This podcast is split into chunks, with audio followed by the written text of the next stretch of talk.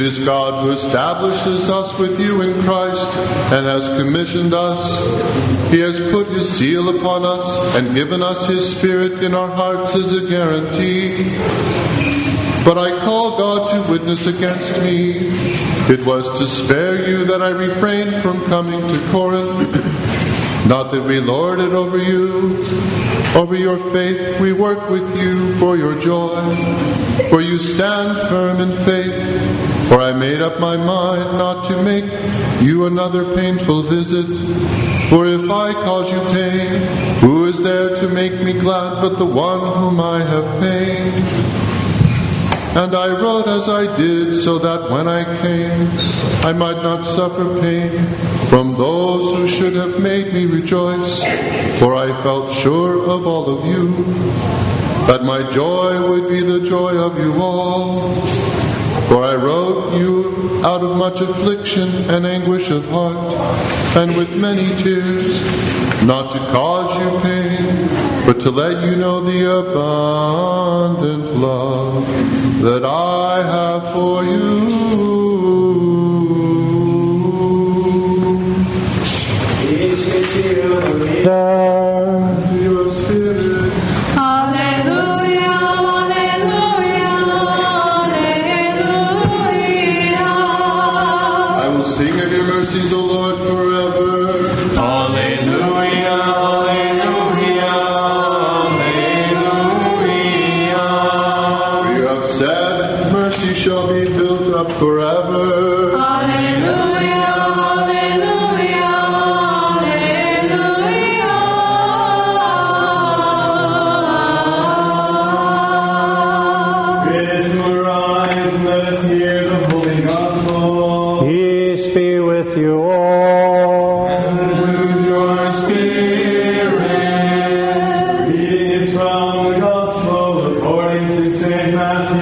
Let us be attentive. Glory to you, Lord, glory to you. The Lord said this parable, the kingdom of heaven may be compared to a king who gave a marriage feast for his son and sent his servants to call those who were invited to the marriage feast, but they would not come. Again he sent other servants saying,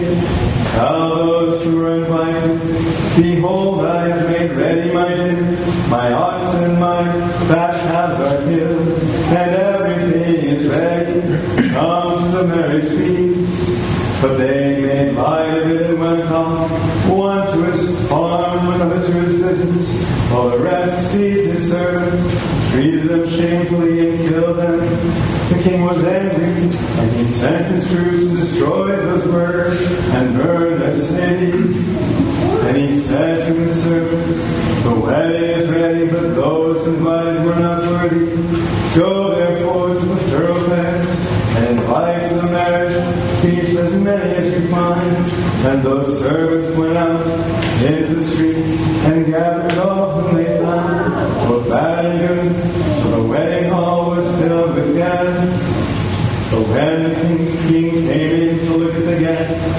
saw there a man who had no wedding garment, and he said to him, Friend, how did you get in here without a wedding garment? And he was speechless. And the king said to the attendants, Bind him hand and foot, and cast him into the outer darkness. Therein will weep and gnash their teeth. For many are called,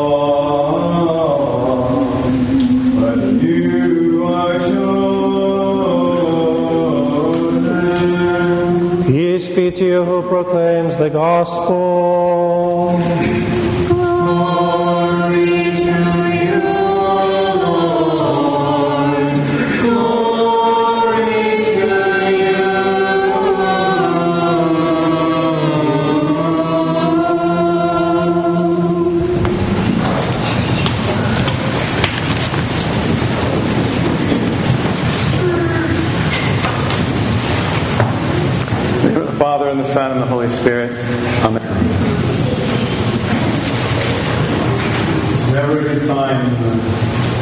Person giving the homily walks out with a wildflower.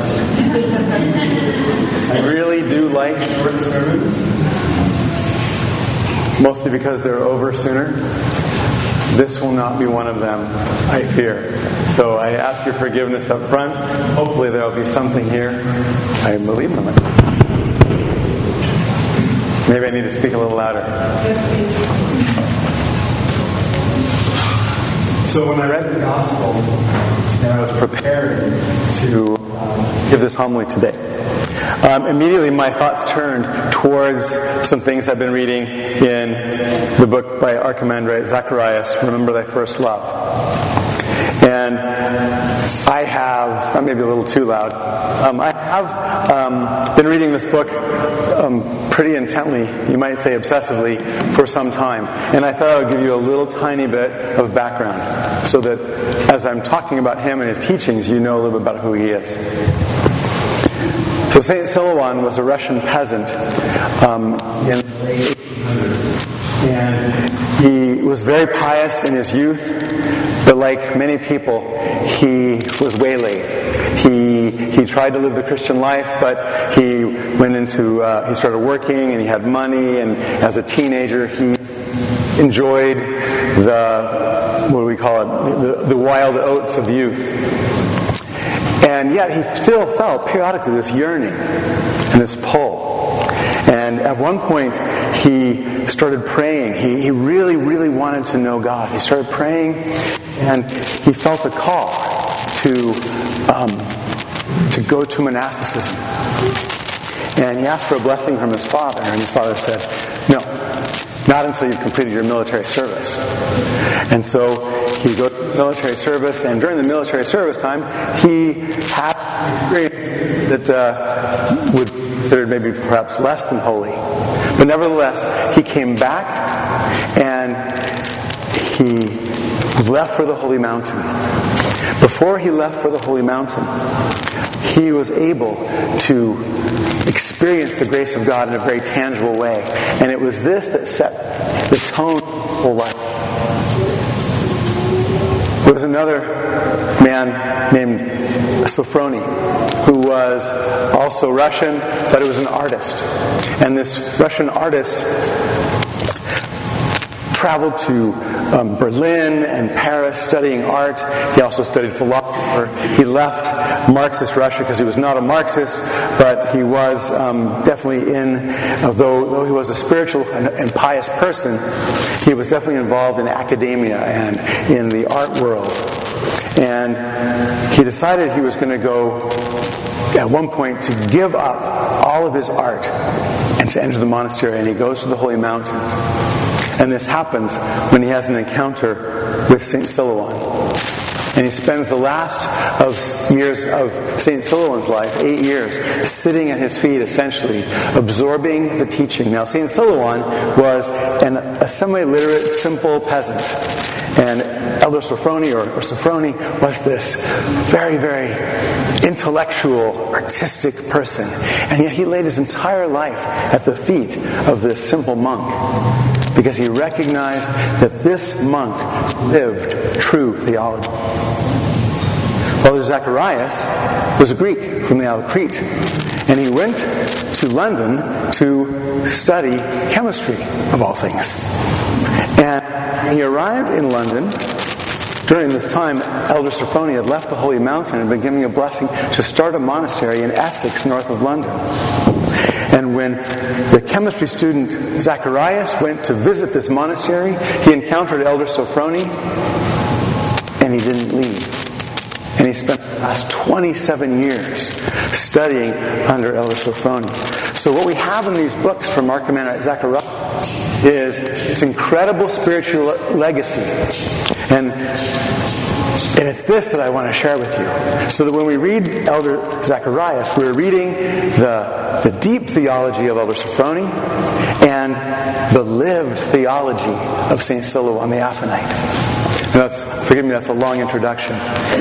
I was, I found a, a little blurb on the St. Tikhon's Monastery website describing Father Zacharias. Father Zacharias is quite possibly the most profound witness to the tradition of the Holy Orthodox faith today. His writings and his talks have such depth and clarity and profundity concerning the truths of Holy Orthodoxy given to us in, in a contemporary voice. He recapitulates and synthesizes both St. Silouan and his own teacher, Father Sophrony of Essex, in a concise manner that brings the deepest aspects of our faith to any reader. Father Zacharias is a man of prof- profound holiness and prayer. He is a true holy elder of our time, and his, his writings are incomprehensibly the best of our day. So if you get nothing out of this homily besides this introduction and this encouragement to get to know the writings of Elder Sophrony through the books of Archimandrite Zacharias. Now this particular book, the subtitle is The Theology of Elder Sophrony, The Three Stages of the Spiritual Life. Elder Sophrony discovered or noticed um, or characterized that there were three stages to the spiritual life in a very practical way. Now, you may have heard other fathers of the church talk about three different processes illumination and sanctification and divinization. Um, and these are not the same as those, so they, they correlate because those processes can happen at any time. But the three stages that are characterized by um, the writings of uh, Elder Sophrony um, characterize a spiritual life is really, really helpful. Now, the problem is that all of the fathers are really careful about prescribing any sort of pattern or formula to the spiritual life. Because we are all unique. Our loving Father has made us different. And our life of faith is unique to us, just like the relationship of you parents to each of your children is different. Our Heavenly Father has a different relationship with all of us. And yet, because we are part of one body, the church teaches us that we have much in common. And Elder Sophrony noticed this pattern that he saw over his long life. The first spiritual stage of the spiritual life. He doesn't really give names to these, he just describes them. The first one he calls the beginning stage. And in it, are faith is necessarily immature. We're young. This stage of faith happens when we first turn to Christ.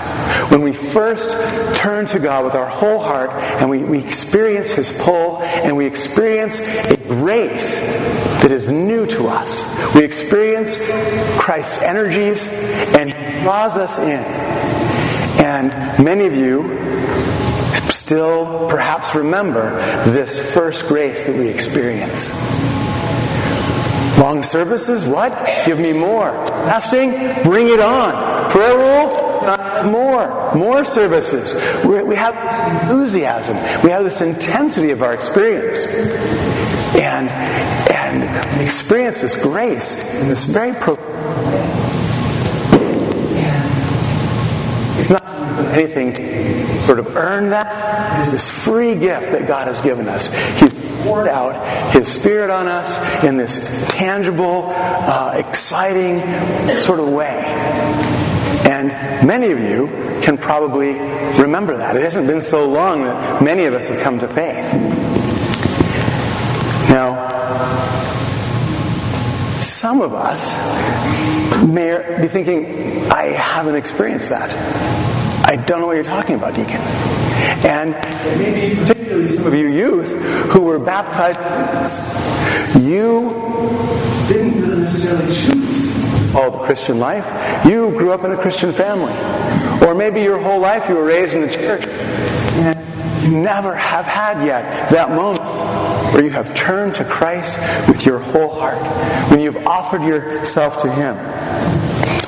So I want to encourage all of you that that grace, that initial grace of the beginning stages of our spiritual life is still waiting for you. It is still waiting for you to turn to Christ with your whole life. And you will experience that grace that you perhaps have seen in other people. I think we have people in our parish that have experienced this and are still experiencing it now. And it is, it, is ener- it is energizing to be near such people. I knew a young person, for example, who was raised in the church. Um, she was uh, baptized as an infant, had, had come from a pious family. And yet, in high school, she encountered Christ in a way that she hadn't before. And at that moment, even though she was baptized and had experienced the grace of baptism, she'd already experienced um, that. But in her teenage years, she experienced Christ in a new way. And it was like the, the first stage of the spiritual life had begun anew for her. And that first grace happened. That first grace is when people tend to lean towards the monastic life, or perhaps they think about becoming priests. I remember at Father Theodore's 10 year anniversary of his priesthood, I had been in the church for a short time, and I met a friend of his from, from California who'd come to visit. And she met me, and I'd been in the church for maybe a year or so. And she said, So, thinking of becoming, becoming a priest? Yeah, they all do. When we first come to faith, there's this great grace that God gives us, and it motivates us and it pushes us forward. And then something happens. This grace does not. Say that God withdraws that initial grace. He pulls that grace from us. And some of us, looking back on our beginning of our faith, we look back and they go, wow, who was that person? I remember that zeal. I remember that. Where is that? That initial grace is withdrawn, and it's time for the struggle of the second stage to begin. Some fathers have called this his abandonment. And God, of course, does not abandon us. He is never, ever far from us. He loves us, but He withdraws that first grace. And we now have to change the way we relate to Him. It involves struggle. It's more difficult. The ease of our prayers and the ease of our life in the beginning have decreased. And some of us might say, well, that's not fair. Why would a God who loves us withdraw that grace from us? Well, if you've ever watched a toddler who is learning to walk, they realize it's slow to crawl and walk, so they always want to be picked up. And if their parent picks them up, they'll never ever learn to walk.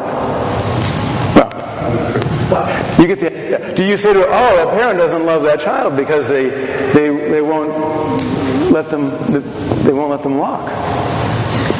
God wants us to learn to walk in Him. He wants to let us go. Some of you may have a college fund for your teenagers. Do you give it to them when they're 16? Do we continue to pour that grace upon our children? That would be dangerous. In the same way, the grace of the first stage needs necessarily, by God's will, to decrease so that we could learn to depend on Him. So that our, that our faith will not be a matter of that initial emotion and enthusiasm, but will be a matter of a maturing faith where we learn to know Christ. In this second stage, we often feel that God has abandoned us. We don't feel His presence in the same way. And yet we know we still do experience His grace. We experience it in the Eucharist, in, the, in His body and His blood. We experience His grace in the fellowship with one another. We experience His grace tangibly, freedom of repentance and confession. Experience His grace in the unexpected moments when we feel His comfort in our struggles. When Jesus went up to Mount Tabor, he took his clo- three closest disciples. Kind of seems like it wasn't fair that he didn't take the others. But he took his three closest disciples. And in the hymnology it says that he showed them his glory as much as they could bear. Our Lord, in the second stage of our spiritual life, gives us grace. And He gives us as much as we can bear, as much as is useful for us to enter in to this dynamic life in Christ. It is in this second stage where some of the scriptures that St. Paul says to us make sense. It says, This is where we work out our salvation with fear and where we take up our cross daily and follow Christ. This is where we learn to see God working in every circumstance of our life. There are times when we do not like the circumstances of our life, and we are tempted to say that God is not in this, that God is not with us. But God is ready to pour His grace out to us, rather, to meter His grace out for us, as much as we can bear in that, so that we will to Him our whole hearts. It is in this second stage where we begin to confront our passions, where we do the work of being a Christian, where we examine our lives, and where we continually repent and turn towards Him. This is where we begin to live the life of faith, before we, where we learn to live a life in Christ. And sometimes it feels as if our faith is just hoping against hope. We live day to day in the hope that God will deliver us from these difficult circumstances. And when we turn to Him with faith, He proves over and over again that He does. In the words of Father Zacharias, but we must be resolute. Either we will live by faith or we will not.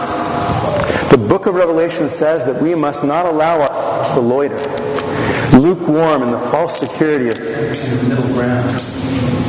In our day, we are experiencing a dynamic increase of evil, and we find ourselves caught in a surge of iniquity, even as it gathers force. As Christians, we must place ourselves in a different, indeed contrary, dynamic increase, which grows not away from, but towards God, so that the evil around us will spur us on to do good.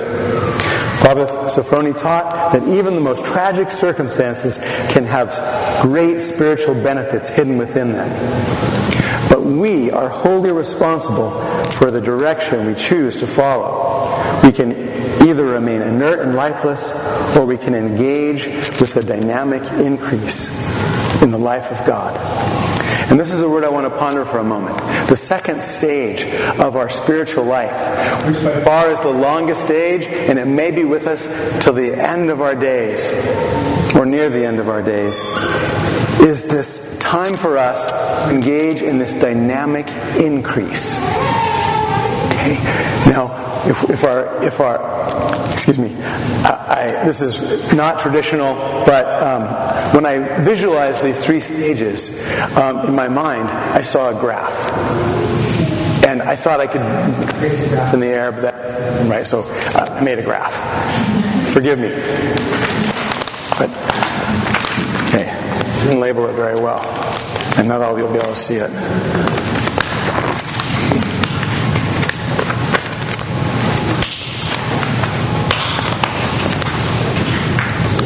Let's see if this will work. Can you see that?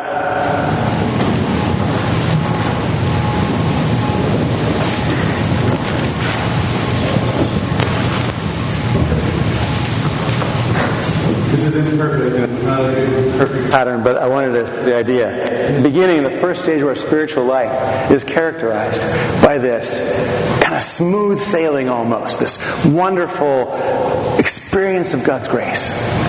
And we are united with Him, and we start the spiritual life, and we aim our life towards God.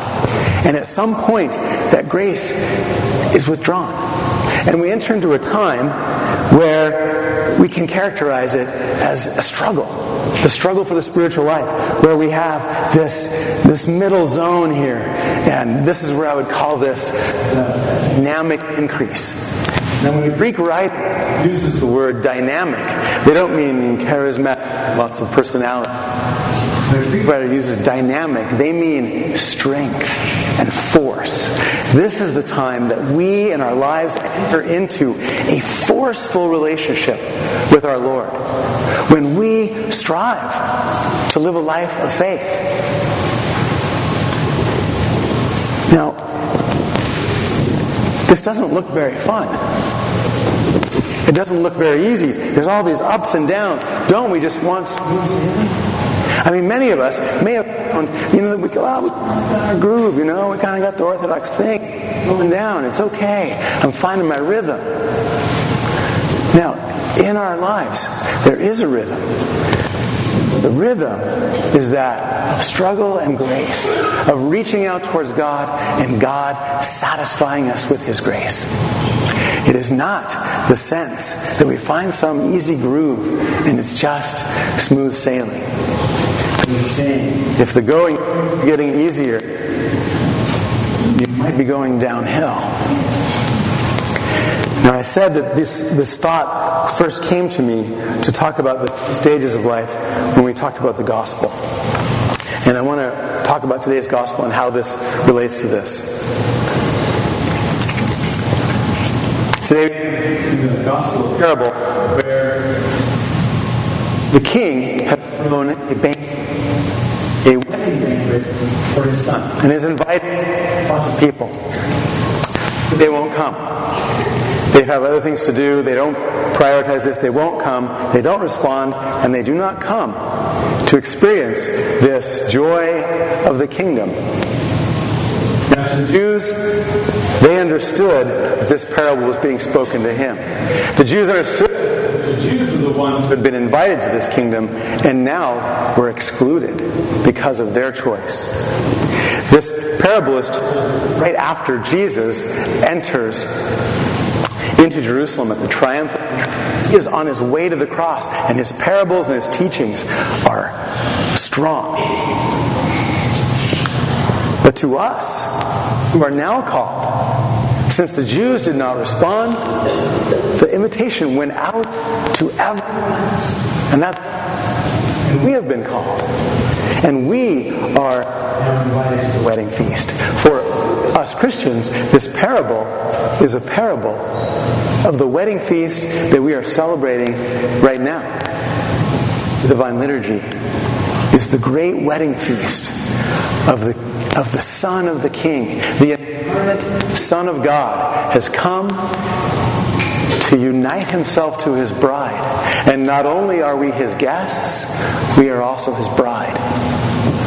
And it is in this context that we read this epistle, or this parable. And who is it who gets to partake of this wedding feast, of this incredible grace that we experience? Well, the scriptures tells us it is the one who has, has on their wedding garment. Somebody arrives in the temple today, a wedding garment on, and they are bound and cast out. So those of us who have arrived today with our wedding garment on are invited to this feast to partake of the kingdom of God. It is in this liturgy that we experience grace greater than any other other time.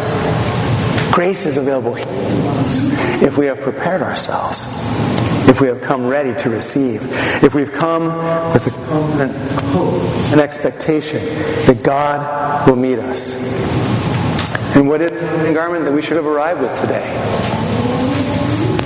Fear of God, with faith and with love.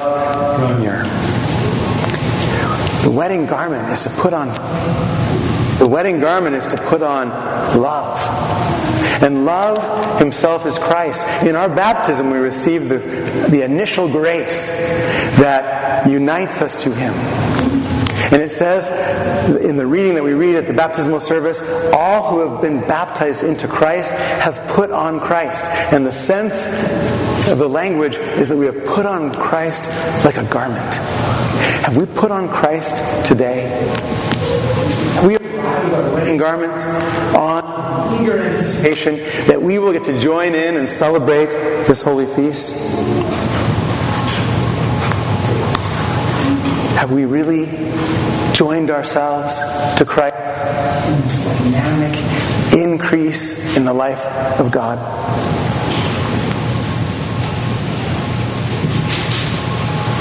Or do we get entangled in the cares of life?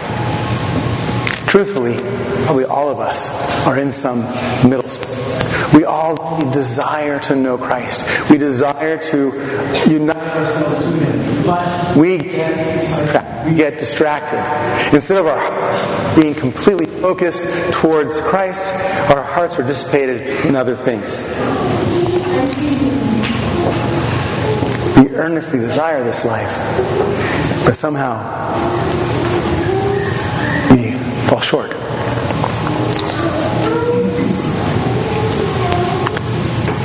Forgive me, brothers and sisters. See that sometimes A wise person once said, Don't talk too much, they'll forget everything you said. I did want to talk about one thing that's connected to this. And I wanted to ask you some questions. Have we really entered into this life of dynamic increase? Are we daily putting on the life of Christ? Are we daily clothing ourselves with His grace? Are we reaching to Him? Christ is never far away. He is pursuing us. He has targeted our hearts. And all we have to do is repent from what we're paying attention to and turn towards Him, and He is always right there. The trick is that we, we don't turn to Him as often as we should. And in, in trying to turn to Him, there are so many other things that get in the way wealth, our activities, entertainment, living and we're surrounded by this intensely secular world that wears us down and that makes us forget our holy wedding garment. So I ask you a couple questions. Do you pray more now than you used to pray? Do you attend Vespers more now, more often now than you used to? Do you arrive at church early than you used to, or later? Is this your life? Or is this life yours? Is there a decrease in the intensity of your spirit? Are you experiencing less of God's grace? It might be easier, it might be smoother, it might be less. Now, there's many other questions I could ask you, and I do want to say one short thing about the last question. I have noticed that some of us arrive quite late to church, and don't worry, I have no idea who you are. I don't know. There's no one keeping ta- there's no one keeping track of tardies. When I was a teacher, I was terrible at that. Plus, my back is up. So I have no idea. No one is judging anyone. But I do notice something that I didn't notice um, years ago.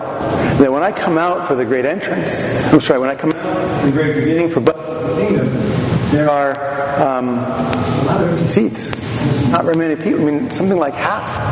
And then I come out again for uh, uh, great entrance, and there's a few more people, but the church is still not full. And then I come out with the holy gifts, damn, the church is full. This is a pattern, I think, that is not healthy. It's a pattern that says that perhaps we are not entering into this life of dynamic struggle, this dynamic increase in the grace of God. Instead, we are allowing ourselves to dissipate, to be worn down by the world around us. Now, of course, I know you guys liturgy is so important. But maybe we've forgotten. If we have a dentist appointment and we're late, we don't get to see the dentist that day. If we have a job interview and we're late, we don't get the job. So we understand the basics. We have interview with our Lord, an interaction with Him. He desires to meet us here. Our wedding garment is that we have come prepared with faith and with love. Now, please don't take this as anything but love and encouragement and a gentle reminder. It is not a good witness to our children if we regularly arrive late to church. They're watching us and they see us and they know what we prioritize, not just with our words. Our children are watching us, and it, it, in many studies show that the youth are leaving the church at high rates. And of course, some of us would say, well, it's our kids who are making us late, which is often the truth. Then it is our sacred duty to explain to our kids why this appointment is so important. Okay? Your parents are screaming at you to get out the door to get to the dentist. Let's all try to be in the holy liturgy on time so that we can be ready to enter into this grace filled experience. God knows difficult this life He is ready at any moment to pour out His grace upon us as much as we can bear in the circumstances we are. So let us all together, knowing what we know, knowing that God is calling us in this second longest, biggest stage of our spiritual lives to enter into a dynamic relationship, a forceful, energetic relationship with our God, so that we might know Him and so that He might unite Himself to our hearts and then we can live in that grace. And with the great hope, that someday we will be able to enter in that third stage of the spiritual life, which is characterized by consistent peace, by the fullness of the grace of our early days, and grace poured out above measure because we have done the work in the middle stage to defeat our passions, and we have allowed God to lead us in this dynamic faith and life in Him.